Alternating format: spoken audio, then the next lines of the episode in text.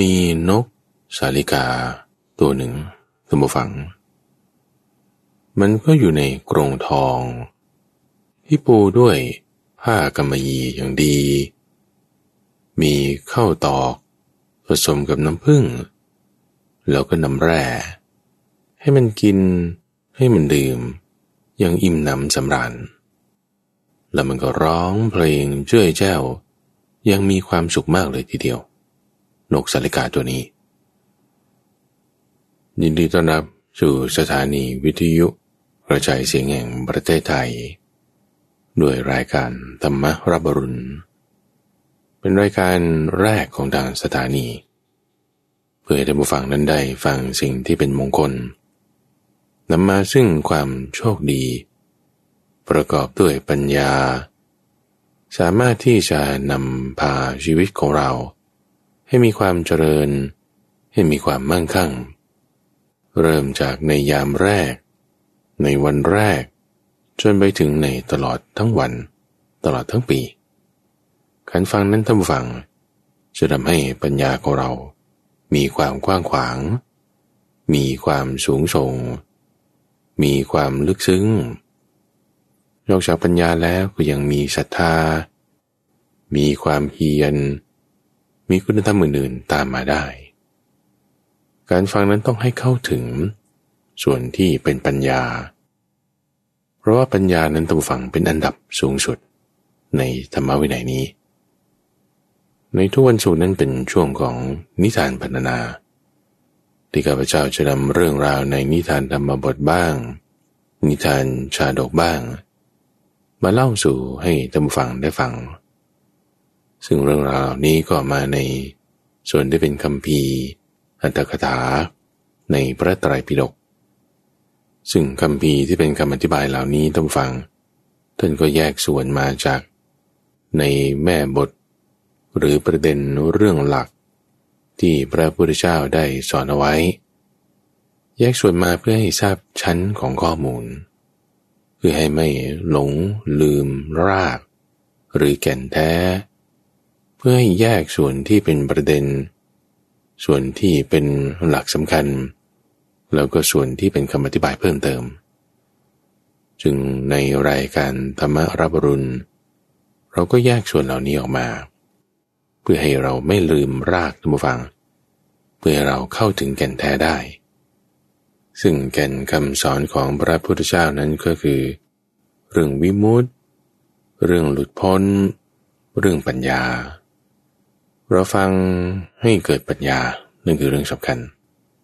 ในปีนี้ข้าพเจ้าก็เน้นเรื่องของปัญญา จึงได้นำเรื่องชาดกที่แสดงถึงความที่พระพุทธเจ้าบำเพ็ญปัญญาบารมี มาให้ท่านผู้ฟังได้ฟัง จัดเป็นซีรีส์ซีซั่นแรกหกตอน เราฟังจบกันไปแล้วซีซั่นสองนี้ ยังไปต่ออีกหลายตอน ในตอนนี้เป็นตอนที่สามของ season สองเรามาทบทวนเนื้อหาใน episode แรกกันสักนิดหนึ่ง ในสอง episode แรกของ season สองนี้ พูดถึงเรื่องการรบพุ่ง ที่พระเจ้าจุลนีนั้น มาทำการรุกรานในเมืองมิถิลา โดยการออกอุบายโดยพราหมณ์ชื่อเกวัฏฏะ สุดท้ายก็ได้พ่ายแพ้กลับไป จนกระทั่งว่าโมโหสดนี้ ได้ทรัพย์สมบัติอะไรต่างๆ ที่พวกนี้ขนมา ยังสร้างความอับอายไว้ ให้กับพระเจ้าจุลนี แล้วก็ปรามเกวตะเป็นนันมาก เวลาผ่านไปหนึ่งปีท่านผู้ฟัง หลังจากการรบพุ่งในครั้งนั้นพ่ายแพ้กลับไป ตลอดหนึ่งปีเนี่ยพรามเกวตะเนี่ยดูแผลที่หน้าผาก จากกระจกอยู่ทุกวันทุกวัน คือมองกระจกที่ไรเห็นแผลที่หน้าผากของตัวเองทุกที แผลนี่เกิดจากตอนที่ ไปทำการรบด้วย วิธีการเจรจาต่อรองกัน แต่เกวัตตะเกิดดันโลภในแก้วมณี ที่มโหสถเอามาล่อ ก้มลงไปหยิบ ถูกมโหสถกดลงเข้าให้ศีรษะกระแทกพื้น หูไปมาอีก แจ้งข่าวว่าโอ้เนี่ยทำไมมากราบไหว้ถึงเท้า เกิดแผลขึ้นที่หน้าผาก ก็มีความแค้นใจในเรื่องนี้ตลอดมา จากนี้ไปท่านผู้ฟัง ในเนื้อหาของ episode ที่สามก็เป็นแผนการใหม่ ที่พรามเกวตะ และพระเจ้าชุลนีจะล้างแขน ในการที่โมโหสดได้เอาชนะในศึกสงคราม เรื่องของเวรเนี่ยนะทุกฟัง มันผูกกันได้อยู่อย่างต่อเนื่อง คิดดูนะ ฝ่ายโมโหสดพระเจ้าวิเทหราช ก็ไม่ได้ไปทำอะไรคนอื่นเขานะ เขาหนีมาทำเราใช่ปะยกทัพมาตี เอายังผูกก็ผูกเวรอีก เพราะว่าดันไปเอาชนะเขา พอเขาแพ้ไป เขาผูกเวรให้เรา หาเรื่องใส่ให้ เอาทั้งทั้งที่ว่าเราก็ไม่ได้ไปทำอะไรให้เขาก่อน นี่แหละ มันมีเรื่องได้ กับคนพาลหรือจริงบางทีแม้ตัวเราเอง เออไปผูกเวรคนที่ดีๆ ก็มี เนื่องจากการที่ทำอะไรที่ไม่ชอบพอกัน เขาทำให้เราเราทำให้เขาเขาทำฉันก่อน เกิดเรื่องกันกระทบกัน การผูกเวรเนี่ยไม่ได้จะล้างด้วยการผูกเวรคือคิดว่าจะแก้ไขได้ คิดว่าจะเอาคืนได้ ผูกเวรอยู่ตลอด การที่จะคลายเวรในข้อนี้ ก็ต้องอย่าคิดว่า เขาทำเรา หรือเขาทำร้ายเรา แต่ว่าแหมสำหรับพรามเกวตาเขาคิดไม่ได้ไงทุกฝัง เห็นที่ไรมันก็สะกิดต่อมผูกเวรทุกทีทุกที คราวนี้ ล่วงเวลาไปปีหนึ่ง คิดแผนการใหม่ คราวนี้ใช้แผนนารีพิฆาต เหมือนฝ่ายกลางตัง คือสุนกวน ในเรื่องของสามก๊กที่มีจิวยี่ เป็นที่ปรึกษา เป็นบัณฑิตเป็นกุญซือให้ ที่จะหลอกล่อเล่าปี ให้มาติดกับ โดยการยกน้องสาวให้ โดยให้มาแต่งงานอยู่ที่งอกก๊กเล่าปีที่มีคงเบ้งเป็นกุญซือ มีจูล่งเป็นแม่ทัพ ติดตามไป ก็เพื่อที่จะแก้คนกลับในข้อนี้ของฝ่ายจิวยี่นั่นคือเรื่องสามกองนันทุฟัง อุบายการรบแบบนี้เนี่ยเขามีมาตั้งแต่ก่อนแล้ว ในเรื่องของโมสดนี่ฝ่ายพรามเกวตาก็ใช้อุบายนี้ โดยการคิดแผนว่า อืม ลูกสาวของพระเจ้าจุลนี ที่ชื่อว่าปัญชลจันทีเนี่ย โอ้จะมีรูปโฉมงดงามมาก เปรียบด้วยเทียบอับสรอายุนี่ก็สิบหกปีแล้ว ออกครองเรือนได้ ใช้ปัญจลจันทีนี่แหละ เป็นเหมือนทำทีว่าจะยกให้ เชิญมาแต่งงาน แล้วก็จะฆ่าทิ้งเสียทำนางให้เป็นเหมือนเบ็ด ให้ปลา คือทั้งพระเจ้าวิเทหราช แล้วก็โมโหสด มาถึงซะ ก็จะฆ่าทิ้ง เพียงแค่นี้เราก็จะกำจัดศัตรูของเราได้ มีความคิดว่าอย่างนี้ คิดแผนนี้นะด้วยความแค้นด้วยความผูกเวรที่มีมาทำให้ไอเดียเนี่ยความคิดเนี่ยมันออกมาเป็นแบบนี้ทุกฟังลองสังเกตดูนะว่า ตัวเราเองก็ตามอะเวลาที่เราโกรธใคร ไม่พอใจใครเนี่ย ความคิดต่อเนื่องของเราเนี่ยเป็นไปแบบไหน ถ้าบอกว่าเรามีความโกรธแช่อยู่แช่อยู่เนี่ยนะ ความคิดเรื่องอะไรตามต่อต่อมาเนี่ย มันจะไปเป็นลักษณะแบบอาฆาตพยาบาท คิดปองร้ายแบบนี้เสมอ หรือถ้าจิตใจของเราเนี่ยมันมีอารมณ์แบบอยากได้อยากได้ ความคิดนึกอะไรตามต่อมาเนี่ย มันก็จะเป็นเรื่องที่ ไปในทางการไปในทางการใช้จ่ายไปในการเสพสุขเสมอ นี่เราตรีตรึกเรื่องใด ๆ จิตเราน้อมไปในทางนั้น ต้องระวังความคิด ระวังอารมณ์ของเราให้ดี ลักษณะของอาจารย์เกวตานี่ก็เป็นแบบนี้ละ่ะ มีความแค้นฝังอยู่ก็จึงคิดเรื่องแบบนี้ออกมาได้ สมัยไหนใครเป็นแบบนี้ ก็คิดแผนแบบเนี้ยออกมาได้ แผนการที่ยิ่งไปกว่านี้ ก็ยังคิดได้ ทีนี้พอเขาคิดแผนการนี้แล้ว ก็จึงนำไปเสนอกับพระเจ้าจุลนี พระเจ้าจุลนีเนี่ยต้องฟัง พอได้ยินว่าเกวตามีแผนใหม่มาเนี่ยโอ้ยขยานเลยยานแล้ว โอ้ยอาจารย์คราวที่แล้วนี่เราเอาตัวแทบไม่รอด แม้แต่ผ้านุ่งอะไรต่างยังไม่ได้จะเอามาด้วยซ้ำ ทุกคราวนี้ท่านจะมาคิดแผนอะไรหยุดหยุดหยุดหยุดหยุดพระเจ้าจุลนีว่าสาวเลิก อย่าคิดอย่าคิด เดี๋ยวก่อน เดี๋ยวก่อนเดี๋ยวก่อน ข้าพระองค์มีแผนดีจริง ๆ คราวนี้เราจะกำจัดมันได้กว่าพระองค์ไม่แค้นหรอ ที่ถูกก็ทำอย่างนี้โอ้ยมันก็แค้นเหมือนกันแล้ว เอาไหนท่านลองว่ามาพูดตอนนี้ไม่ได้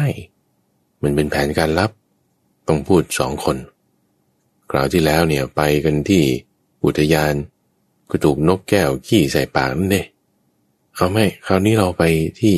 ห้องบรรทมของพระองค์ก็แล้วกัน ที่นั่นเนี่ยเราจะได้คุยการงานกันได้สองคนฝั่งพระเจ้าจุลนีกับปรามเกวตะ ที่เป็นอาจารย์ที่ปรึกษา ก็จึงพูดแผนเรื่องนี้กัน ว่าเนี่ยจะให้นางปัญจลชันทีทำทีว่ายกให้ พระเจ้าวิเทหราช แล้วก็ให้มาที่นี่ทั้งสองคนเลย แล้วก็จับฆ่าเสีย โดยอุบายที่จะให้พระเจ้าวิเทหราชหลงเนี่ยก็คือให้กวีแต่งกลอนขึ้นมา แต่งกลอนมาในลักษณะที่ว่า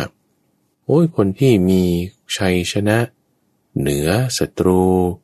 มีราชสมบัติอะไรต่างๆเนี่ยคนที่จะเหมาะสมกับนางปัญจลจันที ไปกว่าพระเจ้าวิเทหราชเนี่ยไม่มี การที่ถ้าได้ครองราชสมบัติแล้วไม่มีอิทธิรัตนะ คือหญิงที่เป็นแก้วแบบนี้ โอ้ยสมบัติอื่นๆก็ไม่มีประโยชน์ แล้วก็ให้จินตกวีเนี่ยเขาไปเที่ยวร้องเที่ยวขับไปในที่ต่างๆ ให้ไพรับรับริ้ง เพราะว่าได้ยินมาว่าพระเจ้าวิเทหราชเนี่ยเป็นผู้ที่หนักในเสียง พอได้ยินเสียงแล้วมันจะซาบซึ้งเข้าไป อยู่ในจิตใจได้ พอพระเจ้าวิเทหราช เกิดความลุ่มหลงในนางปัญจลจันทีแล้ว เราค่อยเชิญมาพามา พอเยอกินเบ็ดติดกับแล้วเนี่ย ไม่ต้องให้แต่งงานกันจริงๆฆ่าเลย แต่งงานยังไม่ต้องพูดถึง แม้จะให้จับมือ แม้จะให้เห็นเนี่ยก็ไม่ให้จับมือด้วยไม่ให้เห็นด้วยโถ มีแผนการร้ายกาจแบบนี้ คือคิดว่าจะผูกสันทวไมตรีคำว่าผูกสันทวไมตรีนี่ก็คือ การสร้างไมตรีแบบที่ว่าให้แต่งงานกัน แต่กลับผิดระเบียบประเพณีทางการทูตโดยความแค้นที่คิดอยู่ในใจ พระเจ้าจุลนีฟังไปเนี่ยก็จับคางไปนะ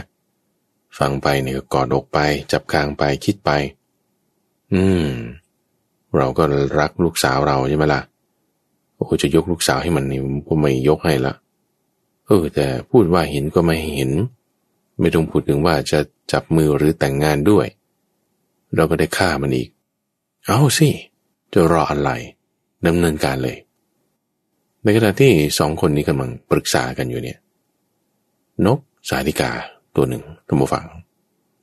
ที่เป็นนกที่พระเจ้าจุลนีนั่นแหละเลี้ยงไว้เอง เลี้ยงไว้ในห้องนอน อยู่ในกรงทอง นางนกสาลิกานี้ก็ได้ยินข้อความได้ยิน บทสนทนา รู้ถึงแผนการของพระเจ้าจุลนีกับอาจารย์เกวตานี้ตลอด เธอก็ไม่พูดอะไร เธอก็ฟังอยู่ของเธอธรรมดา นางนกสาลิกาตัวนี้ก็เป็นนางนกที่ฉลาด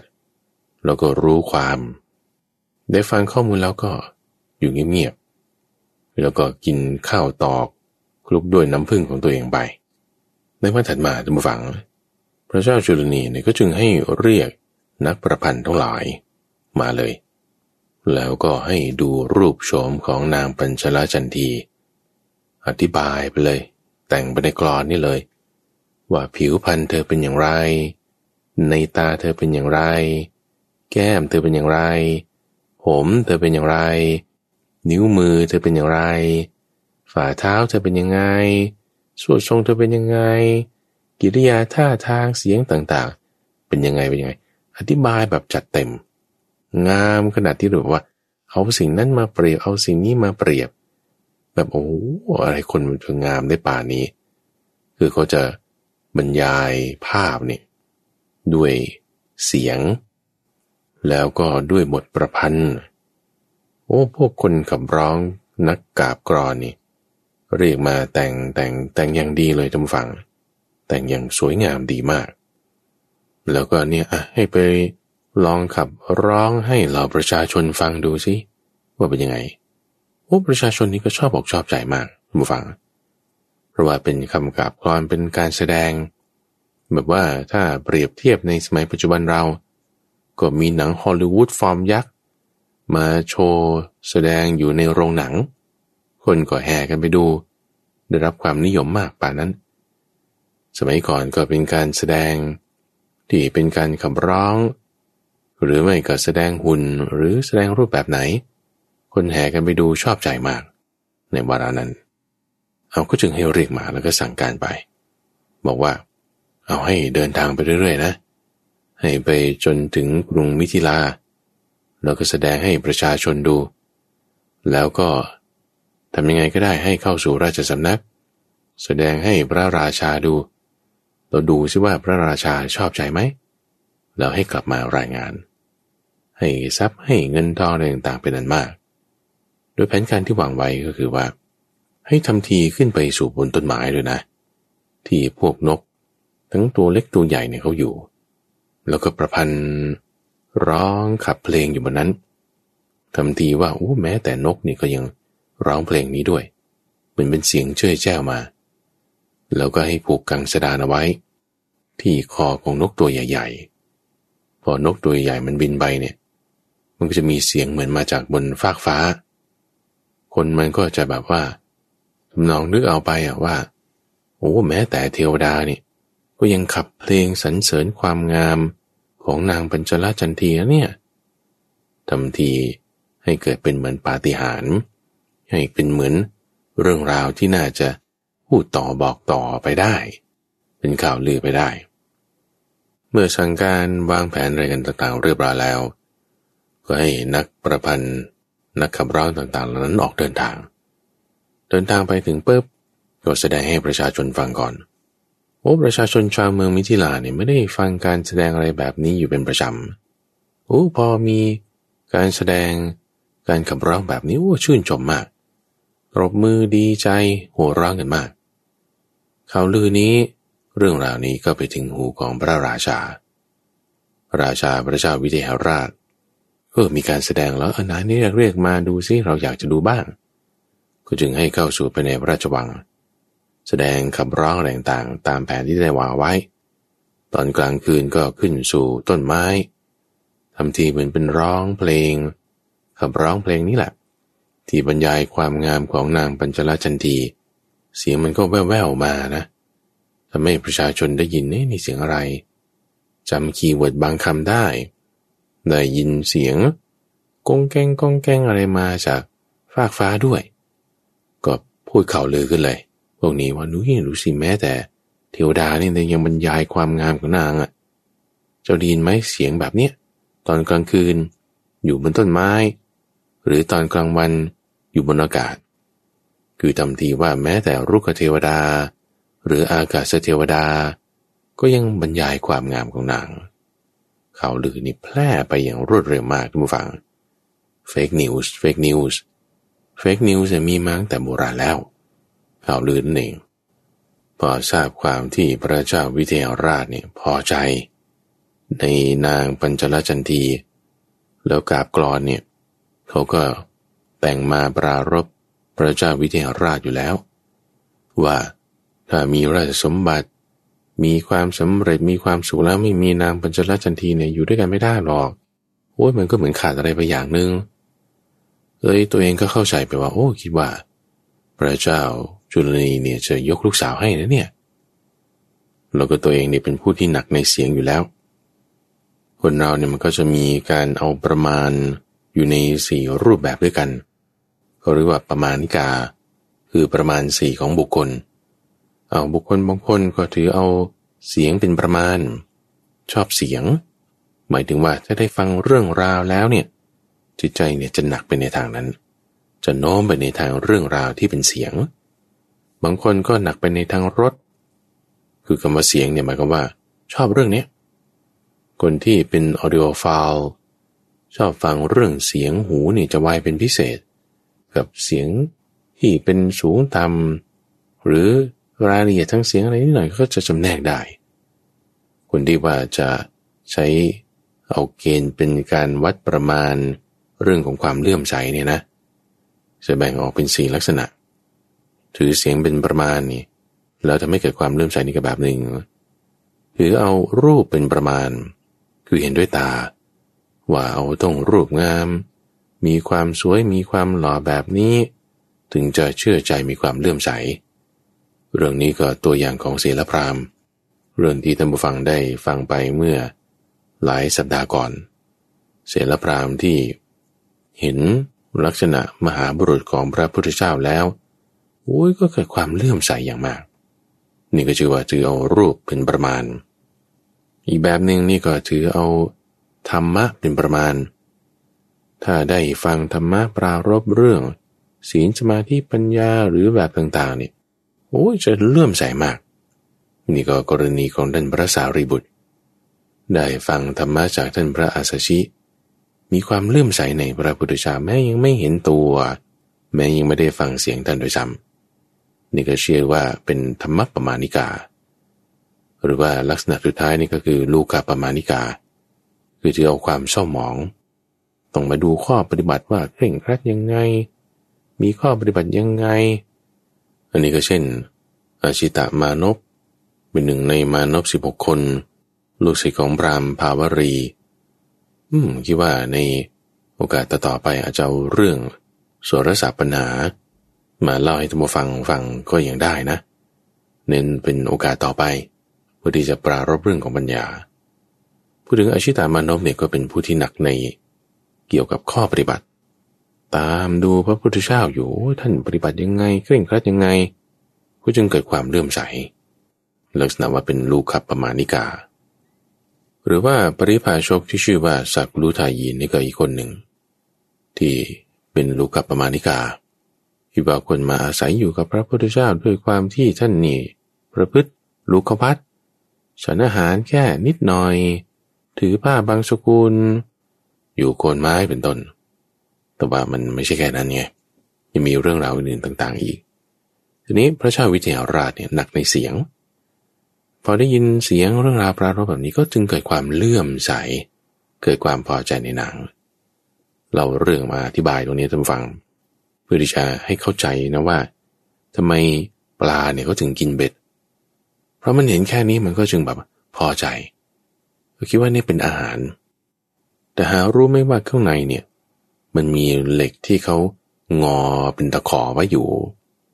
กินเข้าไปคิดว่าเป็นอาหารเนี่ย ที่ไหนได้มันเป็นแค่เหยื่อ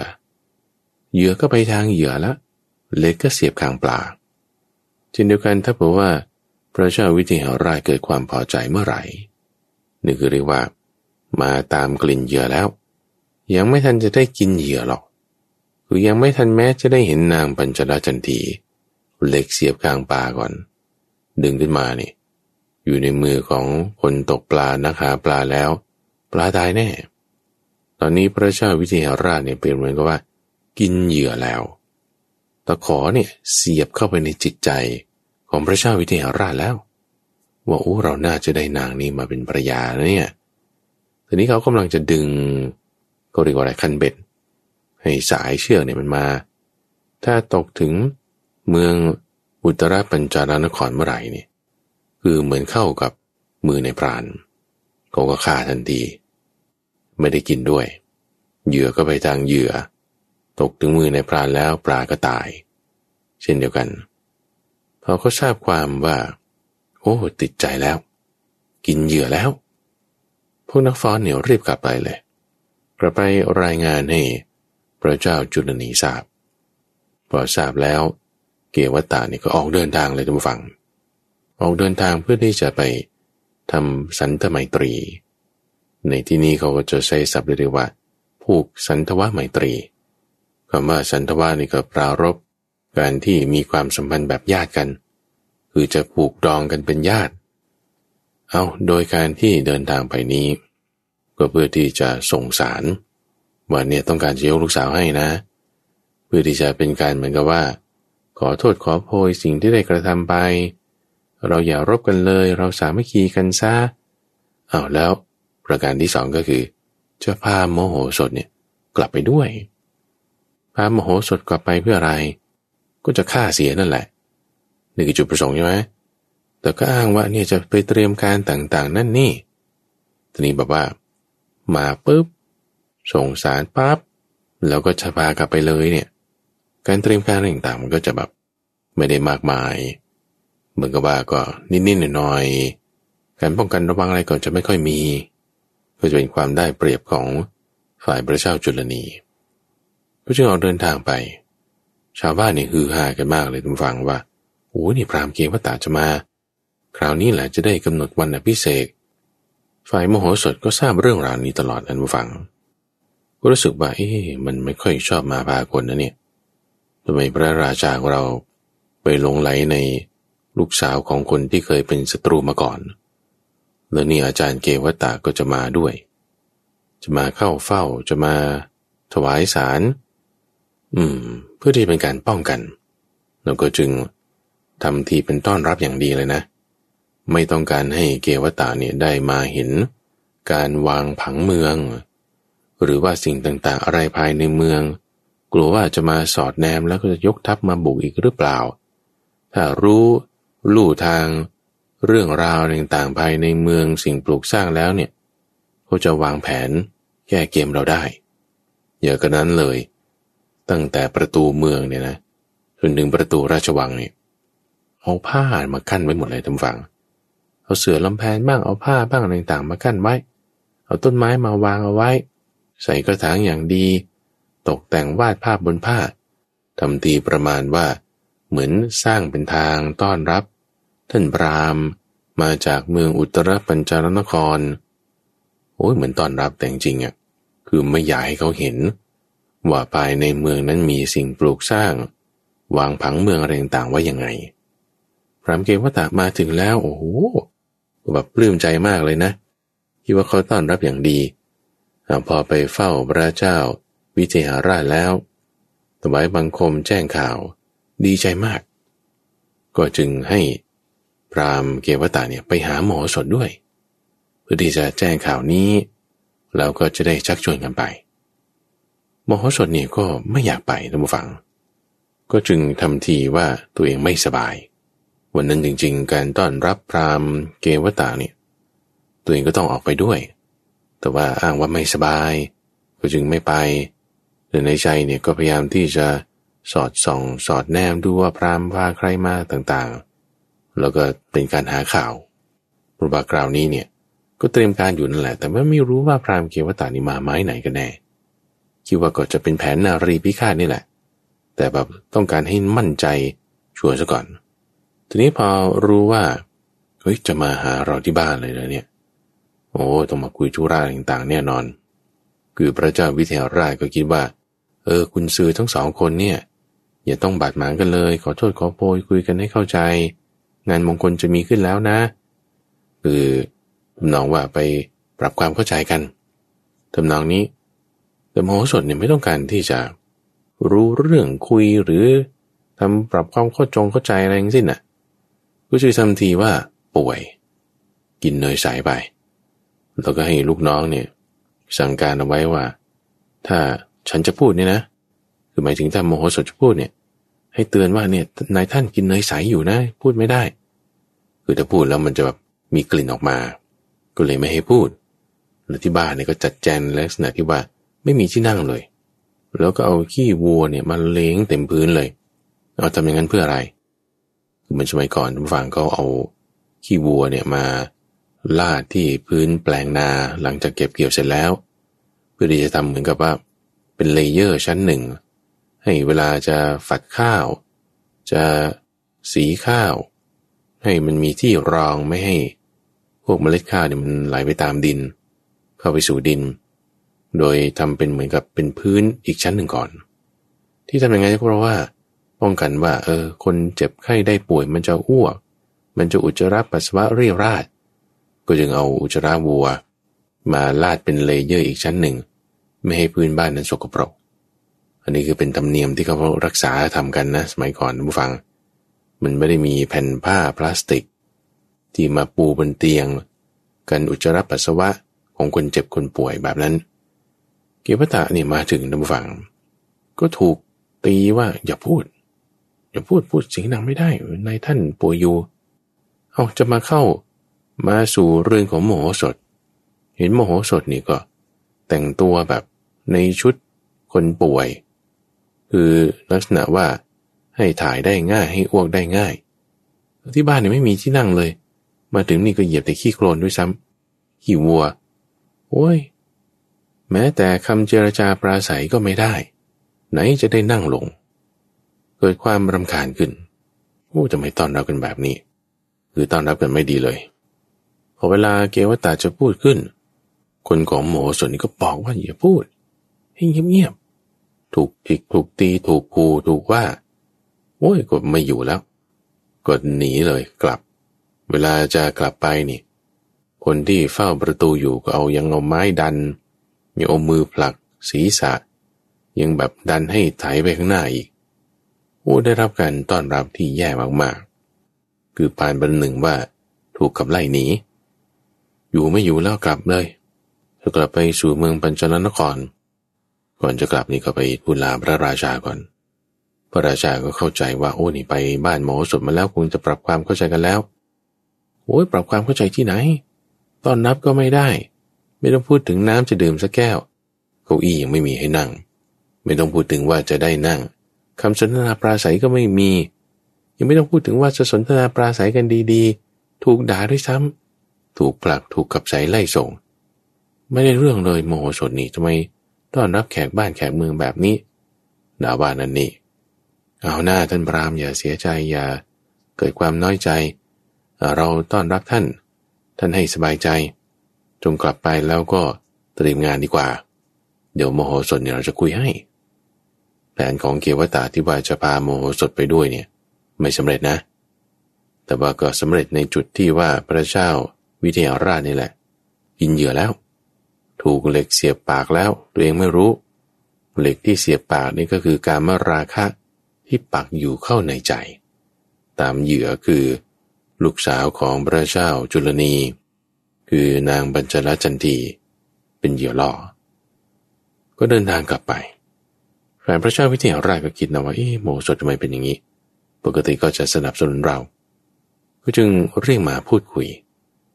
หมอสดเนี่ยก็รู้นะว่าเนี่ยเป็นแผนนารีพิฆาตแน่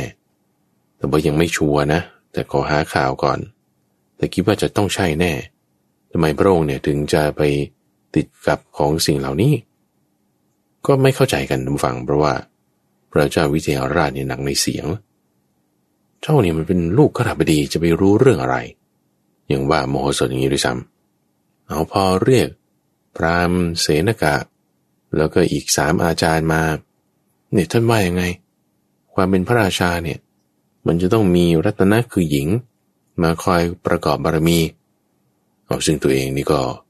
มีนางอุทุมพรเทวีอยู่แล้วไง แม้แต่ว่านางอุทุมพรเทวีไม่ได้เป็นเชื้อเจ้า เป็นลูกของอาจารย์ที่สาป่าโมก นี่แหละเชื้อเจ้ามาแล้วประกอบกันนี่ มันจะแบบว่า ได้สนับสนุนราชบัลลังก์ของเรา ในเรื่องโหนทำนาย ในเรื่องเกี่ยวกับเลิกยาม เป็นแบบมงคลว่างี้นะ แล้วก็จะสร้างความเจริญต่างๆได้ให้บ้านเมือง แต่หารู้ไหมว่านี่เป็นเรื่องเลวไหลทั้งนั้นเ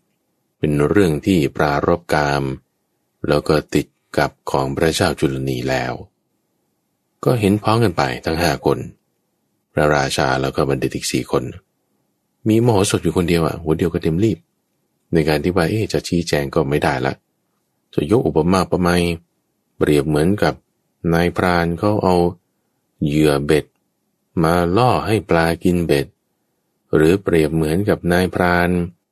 เอากวางตัวเมีย มาเป็นเหยื่อล่อกวางตัวผู้พอไปถึงปุ๊บจะต้องตายแน่นอน พระราชาคือพระเจ้าวิเทหราชนี่ไม่พอใจนะท่านฟัง เพราะว่าพอคนที่หนักไปในทางกาม แล้วคุณพูดเรื่องการเหลียวจากกามเนี่ย มันจะแบบเคืองหูเข้าทันที คนที่เขาโกรธเขาอาฆาตอยู่แล้วนะพูดเรื่องเมตตาเนี่ย มันจะฟังไม่ไม่ได้คือแบบไม่เข้าจิตใจเลย คือแบบไม่ชอบจะไม่มาเปรียบเราเป็นกวางหน้าโง่ เปรียบเราเป็นปลากลืนเบ็ด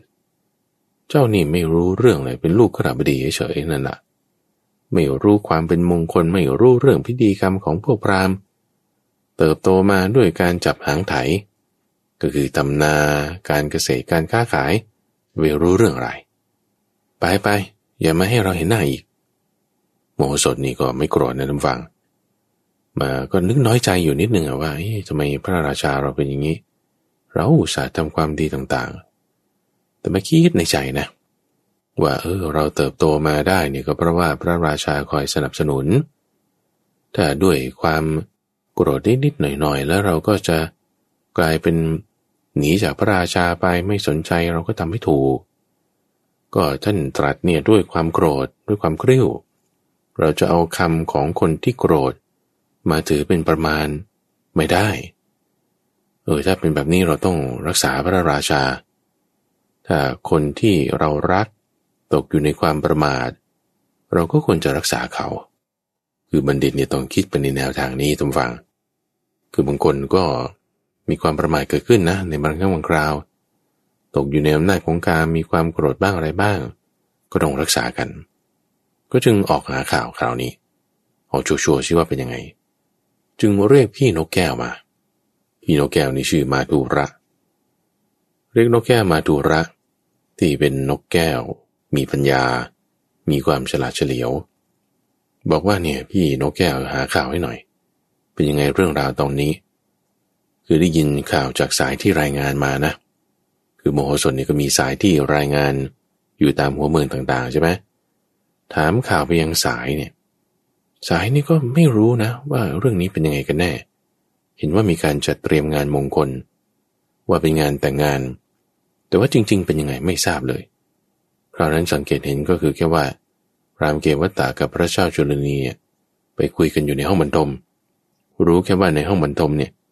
มีหูคู่ที่สามอยู่ คือนางนกสาลิกาที่พระเจ้าจุลนีเลี้ยงเอาไว้ในห้องบรรทม นกนั้นอาจจะรู้ก็ได้นะ ไม่แน่ใจเหมือนกัน กูรู้แค่นี้ สายรายงานมาแค่นี้ เรื่องนี้ก็จึงเป็นภาระของพี่นกแก้ว ที่ชื่อมาจุราของเรา จึงเรียกนกแก้วมาแล้วก็ให้ไปหาข่าวให้หน่อย ไปสืบข่าวจากนางนกสาลิกานี่แหละ ว่าเธอรู้ข้อมูลอะไรต่างๆไหมแล้วก็ให้รีบมารายงาน เพราะว่านกแก้วเนี่ยก็จึงรีบไปเลย โดยการไปเนี่ยคือถ้าบินตรงมาจากทิศทางของเมือง มิถิลา ก็จะเป็นที่สังเกตได้ ก็จึงบินไปที่เมืองที่ชื่อว่าอริ t าปุระ ในแคว้นสีพีนั่นซะก่อน ไปที่ทางนั้น แล้วก็จากเมืองอริ t าปุระในแคว้นสีพี ค่อยบินมาทางเมืองปัญจลจันทนคร บินมาเสร็จปุ๊บเนี่ยก็มาเกาะอยู่ที่บนยอดปราสาทของพระเจ้าจุลนี แล้วก็ส่งเสียงร้องเชื่อแช่ไป เป็นตำนองว่าแจ้งให้นกสาลิกา ทราบว่ามีนกตื่นอยู่แถวนี้นะแล้วนกสาลิกานั้นได้ยินเสียงนกที่เป็นเสียงนกตัวผู้นะ ก็ส่งเสียงร้องกลับไปบ้าง คือมันก็เป็นการเชื้อเชิญให้มา นกแก้วนี่ก็เป็นการแบบอย่างเชิงดูก่อนว่าเขาจะให้เรามาไหม จะโกรธไหมจะต้อนรับไหม พอรู้ว่าต้อนรับ ก็ค่อยๆเข้าไปใกล้ๆใกล้ๆจนเกาะอยู่ที่สีหบัญจรคือหน้าต่าง แล้วก็คุยกันละ นกสองตัว นกแก้วนี่ก็พูดถึงว่าเนี่ยนกสาลิกาอยู่ในกรงทอง กินข้าวตอกที่เขาคลุกกับน้ำผึ้งดื่มน้ำแร่เนี่ยโอ้ยมีความสุขดีบอนออยู่ในกรงทองเนี่ย ไม่ได้เป็นอิสระนางนกสาลิกาก็บอกโอ้ยมีความสุขดี แล้วท่านเนี่ยมาจากที่ไหน ปีกเนี่ยสีเขียวอารามเลย เป็นยังไงบ้าง ก็คือว่าเป็นนกคนละพันนกสาลิกานี่ก็จะเป็นแบบสีดำมีลายขาว ก็จะเป็นรูดลายเขาแบบหนึ่ง ภาษาไทยเราก็จะเรียกว่านกเอี้ยง หรือถ้าอีกพันหนึ่งมันก็จะมีสีอื่นสลับมาด้วย มีสีแดงๆอยู่ที่ปากด้วย มีสีฟ้าๆอยู่ที่ตาด้วย อันนี้ก็จะคงเป็นพันธุ์พิเศษที่พระเจ้าจุลนีได้เลี้ยงเอาไว้ นกสองตัวก็คุยกัน พอนกแก้วถูกถามว่ามาจากไหนเนี่ยโอ้ยจะบอกว่ามาจากเมืองมิชิลาเนี่ย นกนี่ตัวนี้มันจะต้องรู้แน่ คือไม่ยอมคุยกับเราแน่นอน ความลงความลับอะไรไม่ต้องพูดถึง แม้จะคุยก็จะไม่คุยด้วย ยังจะถูกไล่หนีอีก ก็ต้องโกหกไป นกแก้วนี่ก็โกหกเลย บอกว่าเนี่ยมาจากแคว้นสีพี เมืองอริธปุระ แล้วก็เล่าเรื่องที่เป็นโกหกทั้งเพนะจากนี้เนี่ยนะ ให้ฟังว่า เราเนี่ยเป็นนกที่พระเจ้าสีวิราชเลี้ยงเอาไว้ พระเจ้าสีวิราชเนี่ยเป็นพระราชาโดยธรรมนะ สั่งการไปเลยว่า สัตว์ทุกตัวในเมืองเนี่ยให้ปล่อยออกจากกรงเราก็จึงถูกปล่อยออกมา ถูกปล่อยจากกรงแล้ว เลี้ยงอยู่โดยที่ไม่มีกรงด้วยโอ้มีอิสระสบายมากเลยเอาแล้ววันนี้ท่านมาที่นี่ทำไมนกสาลิกาก็ถาม นกแก้วก็จึงบอกว่า โอ้ยเรื่องมันยาวเธอ ก็ภรรยาของฉัน เป็นนกเอี้ยงเหมือนอย่างเธอนี่แหละ เป็นนกสาลิกา โอ้ยมีคำพูดคำจาอ่อนหวาน แล้วก็มีกิริยามารยาทงดงามมากเลย อยู่มาวันหนึ่งเนี่ยเหยี่ยวดันฆ่านกสาลิกาภรรยาของฉันไป ต่อหน้าต่อตาเลย โอ้ยฉันเนี่ยเสียใจมากแล้วนกสาลิกาภรรยาของฉันตัวนั้นเนี่ย ก็มีคันแก่ด้วย ก็เพราะว่าถูกปล่อยออกมานี่แหละมันจึงถูกทำแบบนี้เขาไว้ในกรงก็เพื่อที่จะป้องกันภัย แต่พอออกมาบินเล่นข้างนอก เพราะว่าตอนนั้นเนี่ยเดินไปเล่นกีฬาทางน้ำกับพระราชาเจ้านาย พอพระราชาจะไปเล่นกีฬาทางน้ำก็ชวนฉันกับภรรยาไปด้วย พอชวนกันไปแล้วเล่นกีฬาทางน้ำก็จึงบินขึ้นไปบนยอดหลังคา เพื่อที่จะพึงแดดซะหน่อย เพราะตัวมันเปียก จังหวะที่จะบินลงมาเนี่ยดันถูกนกเหยี่ยวฆ่าไป โอ้ยเศร้าเสียใจมาก ดูเรื่องพวกนี้แบบกูขึ้นทั้งสิ้นเลยนะ นกแก้วนี่คุยกันกับนกเยี่ยงทำฟัง นกแก้วเล่าไปถึงตรงนี้เสร็จปุ๊บเนี่ย ก็แบบตรอมใจทำลักษณะว่าเสียใจมากเลยว่าโอ้ภรรยาแบบนี้ หาไม่ได้ที่ไหนแล้ว เสียใจมากจนกระทั่งพระเจ้าสีวีเนี่ยพยายามที่จะ ปลอบประโลมแล้วก็จะหานกตัวอื่นมาให้ นกแก้วตัวนี้ก็บอกว่าจะไปหาภรรยาแบบนี้ได้ที่ไหน ที่มีทั้งมารยาทมีทั้งกิริยา เอา้า ถ้าฉันหามาแล้วจะไม่ชอบใจงั้น เจ้าลองไปหาดู ถ้ามีนกเอี้ยงหรือนกตัวไหน ที่จุกใจเจ้าเนี่ย เดี๋ยวฉันจะไปสู่ขอให้พามาเป็นคู่ชีวิต แล้วก็อยู่ร่วมกันในเมืองสีพี ด้วยการปกครองโดยธรรมคือเล่าเรื่องราวต่างๆ ให้นางนกเอี้ยงนี่เห็นภาพนะว่าเออนี่ถ้าไปอยู่ด้วยกันนะ จะมีความสุขมีอิสระแบบนี้ อยู่ในประสาทของพระราชาด้วย แล้วก็อยู่เป็นอิสระด้วย อืม ก็น่าสนใจเหมือนกันนะ นางนกเอี้ยงนี่ก็สนใจมาฟัง โดยเฉพาะอย่างยิ่งคำของนกแก้วที่บอกว่า เนี่ยฉันก็จึงมาหาเธอนี่แหละ ได้ยินข่าวว่าพระเจ้าชุลนีมีนางนกสาลิกาตัวหนึ่งเลี้ยงเอาไว้ ก็จึงมาดูว่า มีคุณสมบัติอะไรต่างไหม ฉันไม่เห็นเธอแล้วเนี่ย ก็อยากจะชวนเธอกลับไปนะ แต่ว่าเธอจะพอใจฉันไหม ถามเกี่ยวพาราศีไปเป็นลักษณะแบบนี้ นางนกเอี้ยงตามฟัง ได้ฟังเรื่องราวแล้วเนี่ยโอ้ยจิตใจนี่ไปแล้ว อยากจะไปกับเขาแล้ว แต่ว่าก็ต้องแบบว่า มีลีลาของหญิง ก็ว่า เป็นมายาของหญิง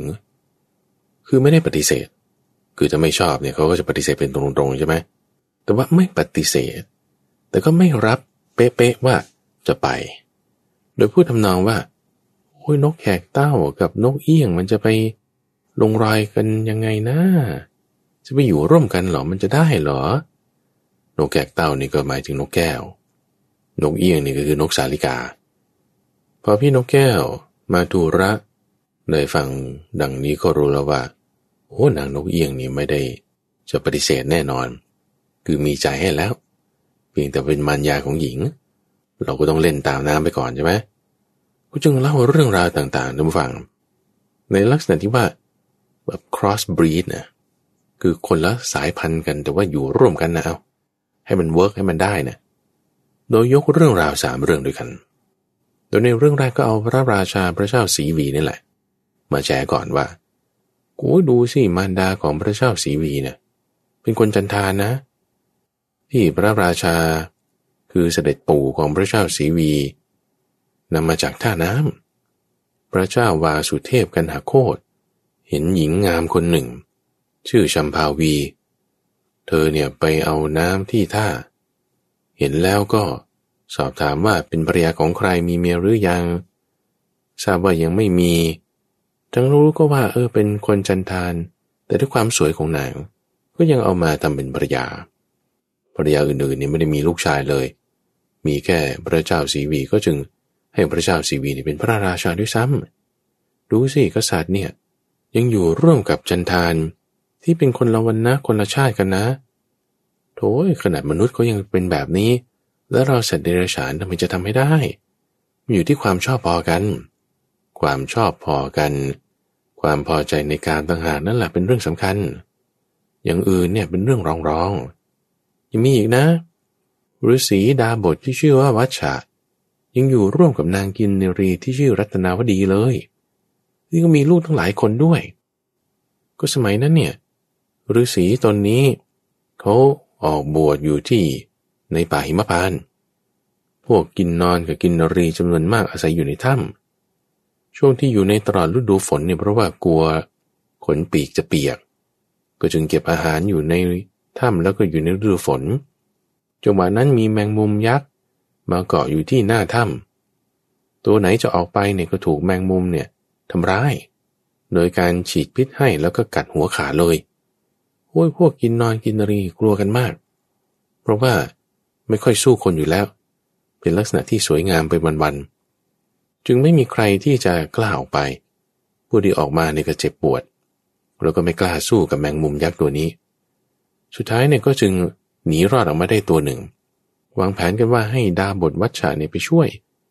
ดาบทก็บอกว่า ฉันเป็นนักบวชฉันจะไปฆ่าสัตว์ได้ไง พวกเจ้านี่ไม่รู้เรื่อง พวกกินนอนกินรีเนี่ยก็จึงนำนางกินรีที่ชื่อว่ารัตนาวดี มาเสนอให้ บอกว่าเออเนี่ย ถ้าเผื่อท่านช่วยเนี่ย จะให้นางกินรีตัวนี้อยู่ปฏิบัติท่านนะดาบทเห็นนางนี่อ้าวสวยนี่นา หน้าตาใช้ได้เอาเออเดี๋ยวจะช่วยให้เดี๋ยวช่วยให้ ก็จึงเอาค้อนเนี่ยมาตี แมงมุมตัวนั้นให้สิ้นชีวิต ดาบทนี่ก็อยู่ร่วมกับ นางกินรีที่ชื่อรัตนาวดี มีลูกกันตั้งหลายคนนู่นน่ะ ดูสิมนุษย์เนี่ย ยังอยู่ร่วมกับ กินรีที่เป็นครึ่งคนครึ่งนกได้เลย มนุษย์ยังอยู่ร่วมกับสัตว์เดรัจฉาน คือกินรีเนี่ยเขา consider ว่าเป็นสัตว์เดรัจฉานนึกฟัง เหมือนครุฑเหมือนนาคพวกนี้ก็แล้วทำไมเราสองตัวเนี่ยนกแก้วกับนกเอี้ยง จะอยู่ร่วมกันไม่ได้ คือยกสองเรื่องนี้มาแล้วก็เปรียบเทียบกับเรื่องของตัวเอง ที่ก่อนหน้านั้นก็อยู่ร่วมกันกับนกเอี้ยงมาแล้ว เป็นสามเรื่องประกอบ ให้นางนกสาลิกาเนี่ยยอม นางนกสาลิกาเนี่ยยอมตั้งแต่แรกนะท่านฟัง แต่พูดทำนองไปอีก ต่อไปอีกช็อตหนึ่งว่า ฉันก็อยากอยู่ร่วมกับพี่อยู่หรอกนะ แต่ว่าแหม กลัวว่าพลัดพรากจากกัน ถ้าอยู่มาวันหนึ่งท่านจากฉันไปแล้วฉันจะทำยังไง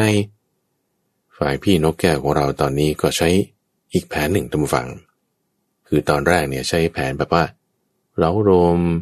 พูด เกี่ยวต่างๆ ใช่ไหมคราวนี้ก็ใช้แผนว่าจะหนีบ้าง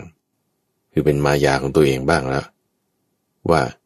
ถ้าเธอพูดอย่างนี้เนี่ย ฉันจะไปแล้วนะ ฉันรู้แล้วว่าเธอนี่ ไม่ได้จะรักฉันจริง ดูหมิ่นฉันว่าฉันจะหนีจากเธอไปเหรอ เอองั้นเราก็อย่าอยู่ด้วยกันเลย เป็นประมาณว่า จะหนีละ ก็เป็นมายาของตัวเองอีกบ้างฝ่ายนกสาลิกาฟังแล้วเอาตายแล้วเราพลาดแล้วเราพลาดแล้ว คือมีใจให้ตั้งแต่ตอนที่มาคุยกันทีแรกแล้ว แม้ตอนนี้เขาจะไม่เอาแล้วจะทำยังไง ก็จึงด้วยมายาหญิง หวังนางนกสาลิกา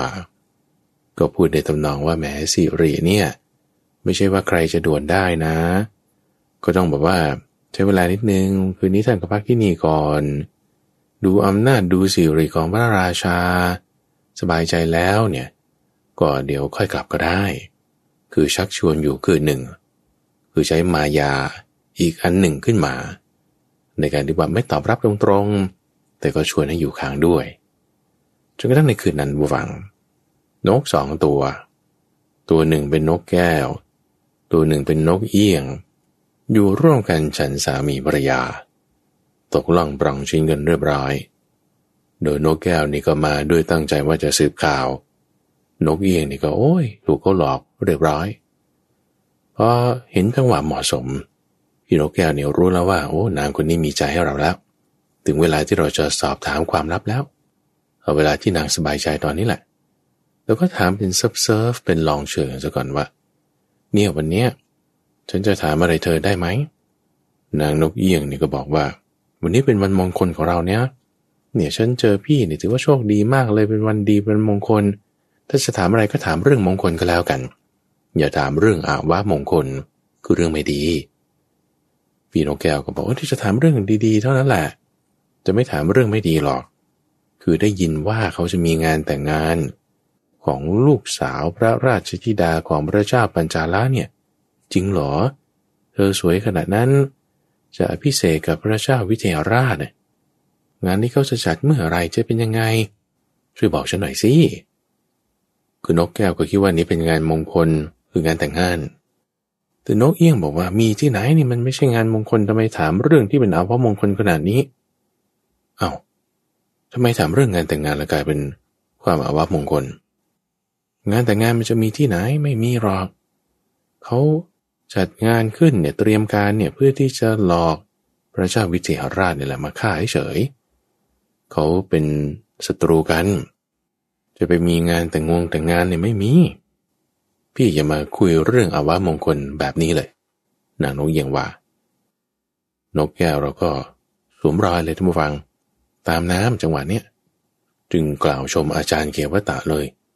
ว่าเนี่ยโอ้อาจารย์เกวตะนี่เป็นคนฉลาดนะเนี่ยออกอุบายกันอย่างนี้ว่าเราจะมาคุยเรื่องอาวะมงคลนี้ทำไม เรามาหาความสุขกันดีกว่า พอตามน้ำอย่างนี้แล้วใช่ไหมรู้ความจริงแล้วใช่ไหม จะอยู่รออะไร พี่นกแก้วก็จึงอ้างข้อนี้ขึ้นมาเลยว่า เนี่ยวันนี้เราก็ได้มีความสุขกันแล้ว เออพี่รู้แล้วว่าน้องนี่ต้องการพี่ เอาละเดี๋ยวพี่เนี่ยจะกลับไปที่เมืองศรีวีคุนกับพระเจ้าศรีวีแล้วก็พระเทวี ไปไม่เกินเจ็ดวันหรอก จะให้ยกขบวนขันหมากยกขบวนอะไรมา สู่ขอน้องนกสาลิกานะนางนกสาลิกานี่ยโอ้ยก็แบบ ไม่อยากจะจากนกแก้วนี้ไปเลย บอกว่า ถ้าท่านไปเกินเจ็ดวันเนี่ย วันที่แปดมานี่จะไม่เห็นฉันแล้วนะ ฉันจะตายแล้วนะ คือมันก็ว่าถ้าเกินเจ็ดวันนี่ก็จะทนอยู่ไม่ได้ต้องตรามใจตาย พี่นกแก้วก็บอกโธ่พี่ก็ไม่อยากจะจากน้องหรอกเดี๋ยวเพื่อที่จะไปยกกระบวนขันหมากมาสู่ขอแต่งงานกัน พี่เนี่ยถ้าไม่มาหาน้องในเจ็ดวันนี่ก็จะต้องตายเหมือนกันแหละอย่าว่าแต่น้องเลย แต่ว่าเป็นคำโกหกทั้งสิ้นบุฝัง นกแก้วนี่เป็นนกที่ฝึกมาดี โดยมโหสถ รู้การงานของตัวเอง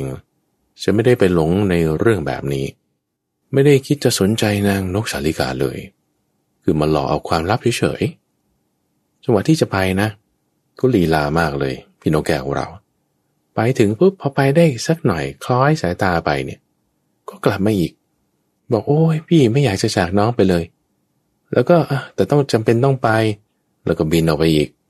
บินออกไปอีกนางนกสาลิกาก็มองดู พอคล้อยสายตาไปหมดระยะสายตา นกแก้วก็กลับมาอีกอย่าเป็นอย่างนี้อยู่สองรอบ เพื่อที่แสดงถึงความอาลัยอาวรณ์ที่ไม่อยากจะจากไป นี่เขาก็มีลีลานะ ทีนี้ขากลับเนี่ยไม่อยากจะกลับให้มันแบบว่าเสียเวลาเพราะรู้ข่าวแล้วใช่ไหมคือไอ้สองครั้งที่ไปเนี่ยคือไปทางที่ที่จะไปเมืองซีวี